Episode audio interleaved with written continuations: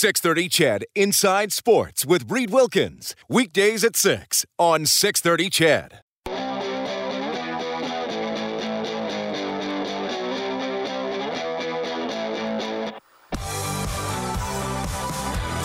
You're listening to Inside Sports with Reed Wilkins on 630 CHED.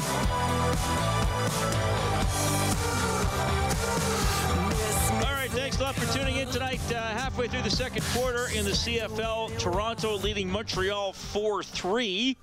At the U.S. Open, the first round complete. Canadian Adam Hadwin has the lead. He is four under par.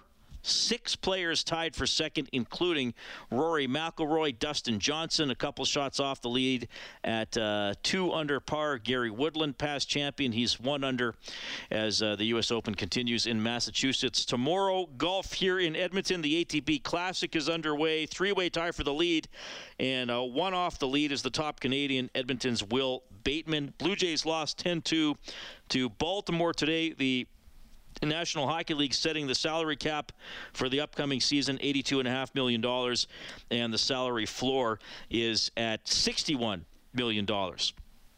Okay, Edmonton Elks getting ready to go. Saturday night, home opener against Saskatchewan. Countdown to kickoff starts at 6 here on 6:30 Ched, and the game will begin at 7:30. And as you heard on Inside Sports a couple of nights ago, the Grey Cup is coming to town, which is pretty cool.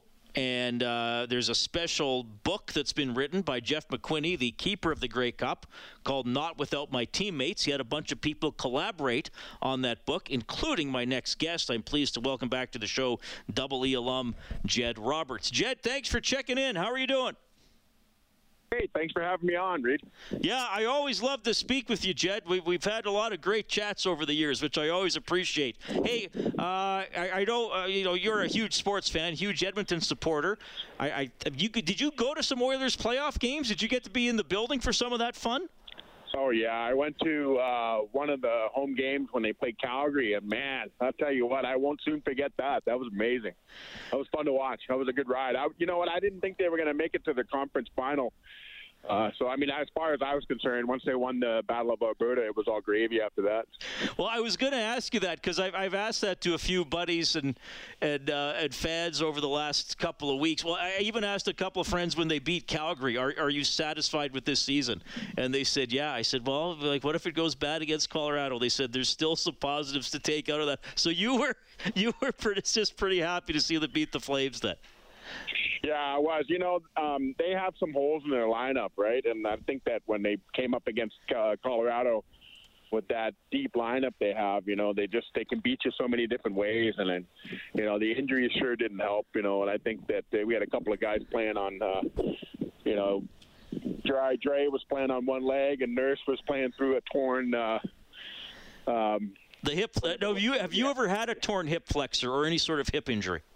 Yes, I have, and and I can't even. I, I know how much you use that when you're skating, so I have no idea how he did that. Like that's just you know people giving him a hard time for not making certain plays. I mean, geez, I'd, I'd love to see anybody try to do what he did. You know, and then he actually played pretty well in some of those games, especially in the uh, the clinching win in, against Calgary.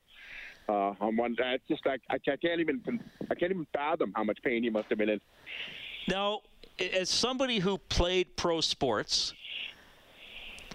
since you're retired, does that change the way you view pro sports, or do you dive into Oilers and other stuff just like uh, sort of any other fan, for lack of a better like? Do you know what I'm getting at, or do you sort of look at it differently and talk to other fans differently? You think because you played at a high level. Well, it really depends, right? Like, I mean, something like that with injuries, like when guys are playing through stuff, I think it's a little bit more obvious. Um, yeah, you just, when you play professional sports or you play any sport for any amount of time, and it doesn't have to be professional, but I mean you can play at a high level. You really learn how to read body language, and uh, one of the things that stood out was you know you could tell when Drai was hurting, or you could tell when Nurse was feeling, and you know you just really have I think a lot of empathy when you when you got that body of work underneath you, you know. And so, but I get at the same time, you know, I'm a fan, so I'm yelling at the referees and shouting at the coach. So, you know, it's a bit of a, a mix of both, I guess. Did you ever play a game in the CFL feeling totally healthy? No. if I'm being perfectly honest, Reed. No. All right. I, I, thought that might be your answer, but you don't care to elaborate. Like, even the first preseason game, did you ever be like, hey, man, I'm not in pain? you know what? I mean, I used to joke as I was telling my son I'm out here at football practice here in Sherwood Park, and uh, I told my son, I said, you know what? For years, I never saw the back of my hand. I mean, but I say that, I mean, you you don't see the veins in the back of your hand because you get what's a phenomenon it's called bad hand when you play defensive line. And he's like, what does that even mean? And I said, when you start playing football, you'll understand because you get so many bruises on the back of your hand that it's just perpetually swollen for well every four to six months. Well, and uh, it doesn't go down until you get through playing. So well, the one thing when I watch football. And as you know, Jed, my athletic ability uh, never extended to the gridiron, which is probably good because I probably wouldn't be around right now if, if I tried. Uh, but I, you know, I, I know when we watch football, we see the, the knee injuries, unfortunately, the concussions. But I'm wondering how often hands and forearms get stepped on or crushed oh, in piles. Yeah, you know, like I have, uh, you see my middle finger, it's bent out of like it's at a 40, 45 degree angle. And um, that's, yeah, I just popped it back in and played for, like, I never missed any time. Like, that stuff like that happens every, all the time, you know, and you just, you know, you got a choice. You're either to let it bother you and miss some time and chance somebody else taking your job, or you just suck it up and keep playing. That's just part of the. Unfortunately, that's part of uh, that level of sport. You just have to. You have to make a decision about whether what you're willing to live with, and uh, when you get that to that level, it's about performance. It's about uh, you know sa- sacrificing, and and those hockey players are unbelievable. I mean the with the stuff they have to endure just to make it to that level. I know everybody's always talked about like what Wayne Gretzky said when he went to the Islander dressing yeah. room after losing, and he saw how beat up and bruised those guys were, and that was a bit of an eye-opening experience for him. And that goes all across the, the, the threshold to every sport. You know, it's, it's the same as basketball, it's the same with football, it's the same with any any.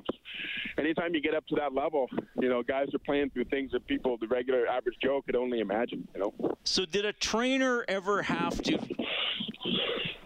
prevent you from playing, or the old football cliche, they had to hide your helmet so you wouldn't go on. Did that ever happen to you? Did you always talk your way back onto the field? I was a, I was.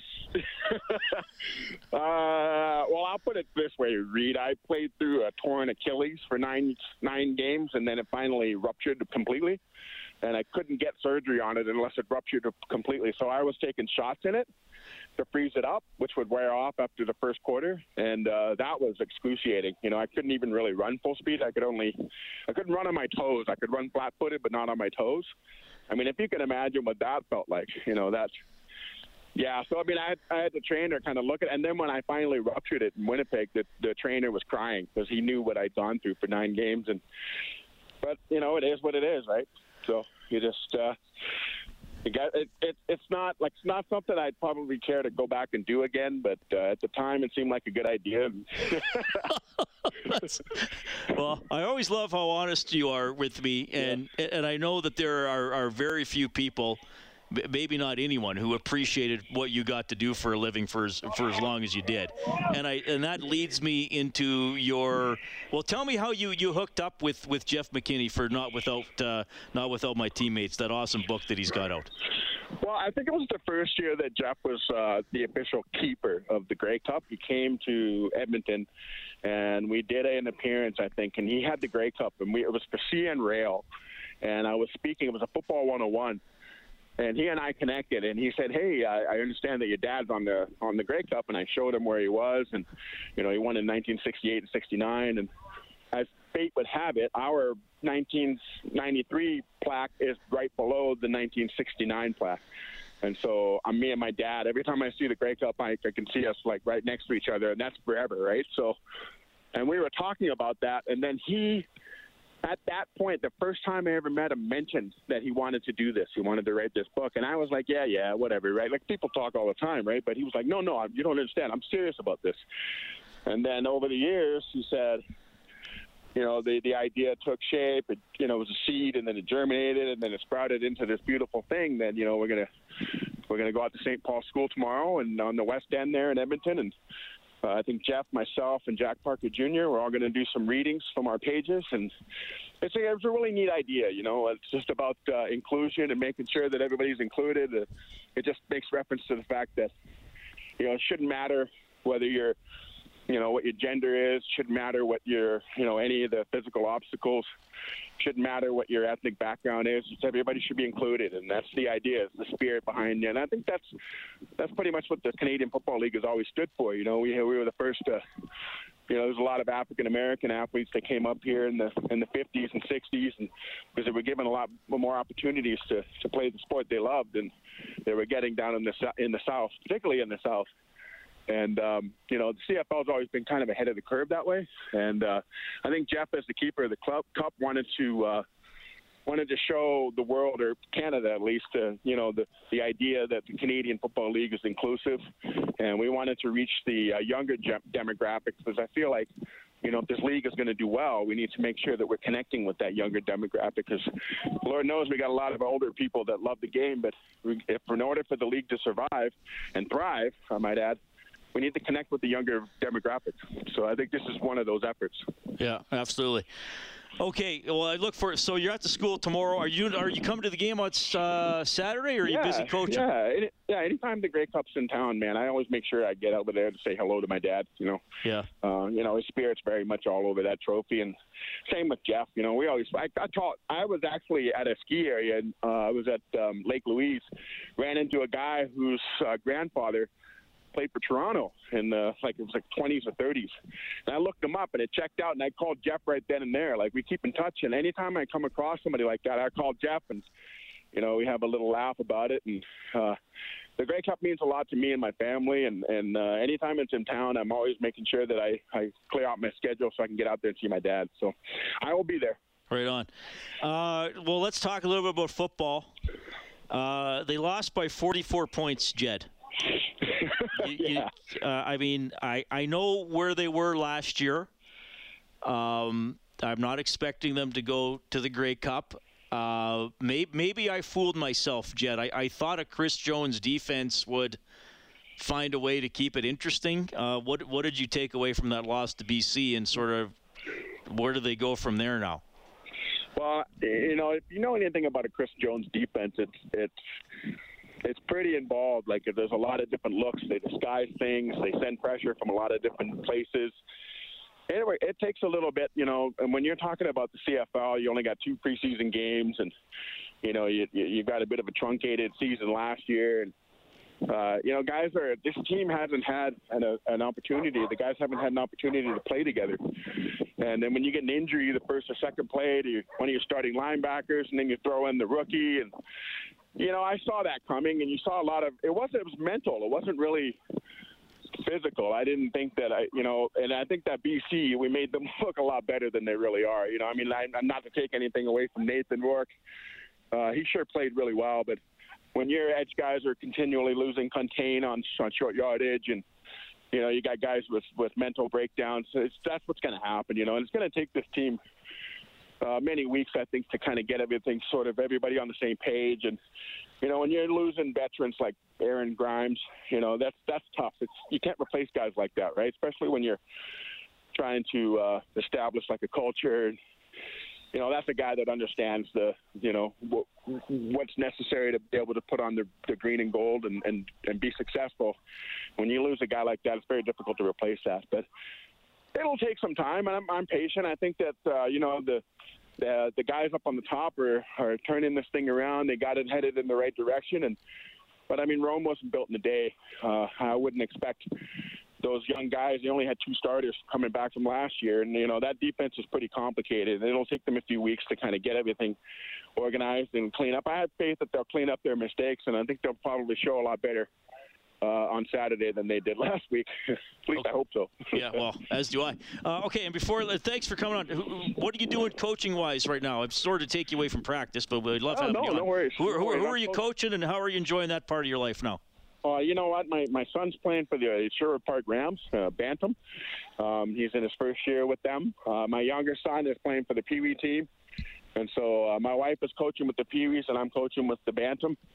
And uh, you know, you only you only get one lap in this life. You don't get a victory lap, and if you don't take advantage of the opportunities when they're given to you, you know, I'm coaching my kid, and that's pretty cool feeling, you know. And so I'm just enjoying it, soaking it up, and you know we'll see how it goes. Like it's a really well run organization, and I'm really impressed. Like Jim Skitsko uh, had a legacy of lots of success here, and you know he stepped away, and they've got a new coach, new uh, program, new new coach taking over.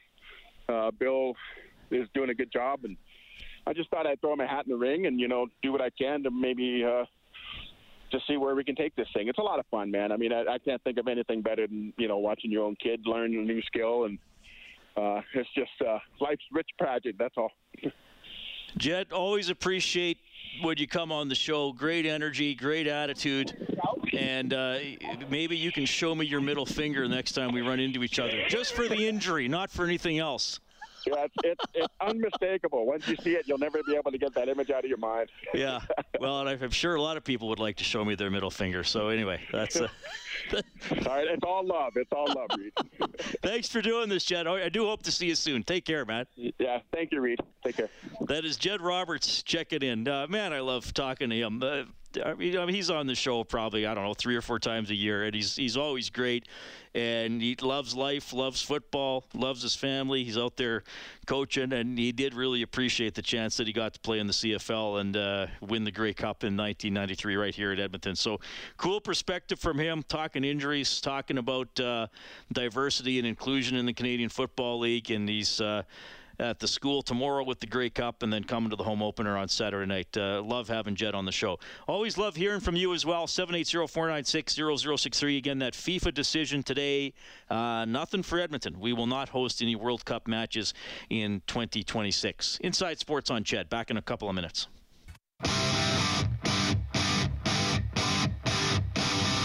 Home for all the news and expert opinion.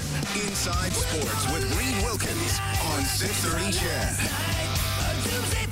All right, appreciate you tuning. Oh, this is Fozzy. Haven't heard them for a while. Is it? What's the guy again? Kellen Chris Jericho, the wrestler that's the lead singer. That's him. Well, that's also Derek Scott back at the uh, well down the hallway. How are you, Derek? Welcome to 6:30 CHED. Thanks, Breed. I appreciate that. Derek, uh, are you being mentored by Kellen Kennedy tonight? I am. All right. Well, Kellen is a little bit. Uh, he's a little bit jaded when it comes to my work. Hopefully, that won't set in for you for a little. While. I heard while. that. so far, so good. All right. Uh, John writes in. He says, "Reed, you don't need the World Cup to build soccer in Alberta. If they are serious, what they need to do is." Three things. One, get FC Edmonton into Commonwealth Stadium and greatly lower ticket prices, make it easy and affordable to watch our professionals. Uh, man, I is FC Edmonton going to be around past this season? I mean, I hate to sound negative, but the Fath group did everything they could to keep that team going. They're no longer involved. I, I don't think FC Edmonton would ever play in Commonwealth Stadium. Uh, I, I, don't even think they get big enough crowds to fill Clarke. Uh, number two, have better, more accountable coaching. In 2010, Iceland made getting the UEFA B license free for every coach. That drastically improves coaching quality of the grassroots and built a countrywide system. Our system is reliable on rolling the dice when young and hoping you get a real coach as opposed to somebody's dad. I think that's a good point. I, have heard that before. That there uh, aren't enough quality coaches in any sport other than hockey, quite frankly. I've heard that, but a lot of things. I do think it's improving in a lot of sports. Uh, and I hopefully that's going to keep going in soccer. And John also says build three or four full-sized indoor pitches in both Edmonton and Calgary.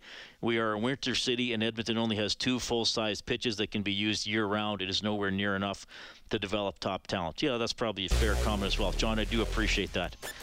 Um, I think at the high, I mean, John Herdman is now coaching the men's team, and he's done a great job there, which is uh, which is pretty cool. But yeah, that's the big story today. Uh, Edmonton was uh, hopeful, but ultimately not uh, successful in getting World Cup bids. Got a uh, message from Pat as well. Did anyone actually think Edmonton would get World Cup games over Vancouver? Uh, Edmonton wasn't getting in, knowing the conditions the province put on the money. Plus, Edmonton's perceived prestige doesn't measure up to Vancouver. That is a message coming in from Pat tonight. Carter Souch from your champion Edmonton Oil Kings when we get back. 630 CHED Inside Sports with Reed Wilkins. Weekdays at 6 on 630 CHED.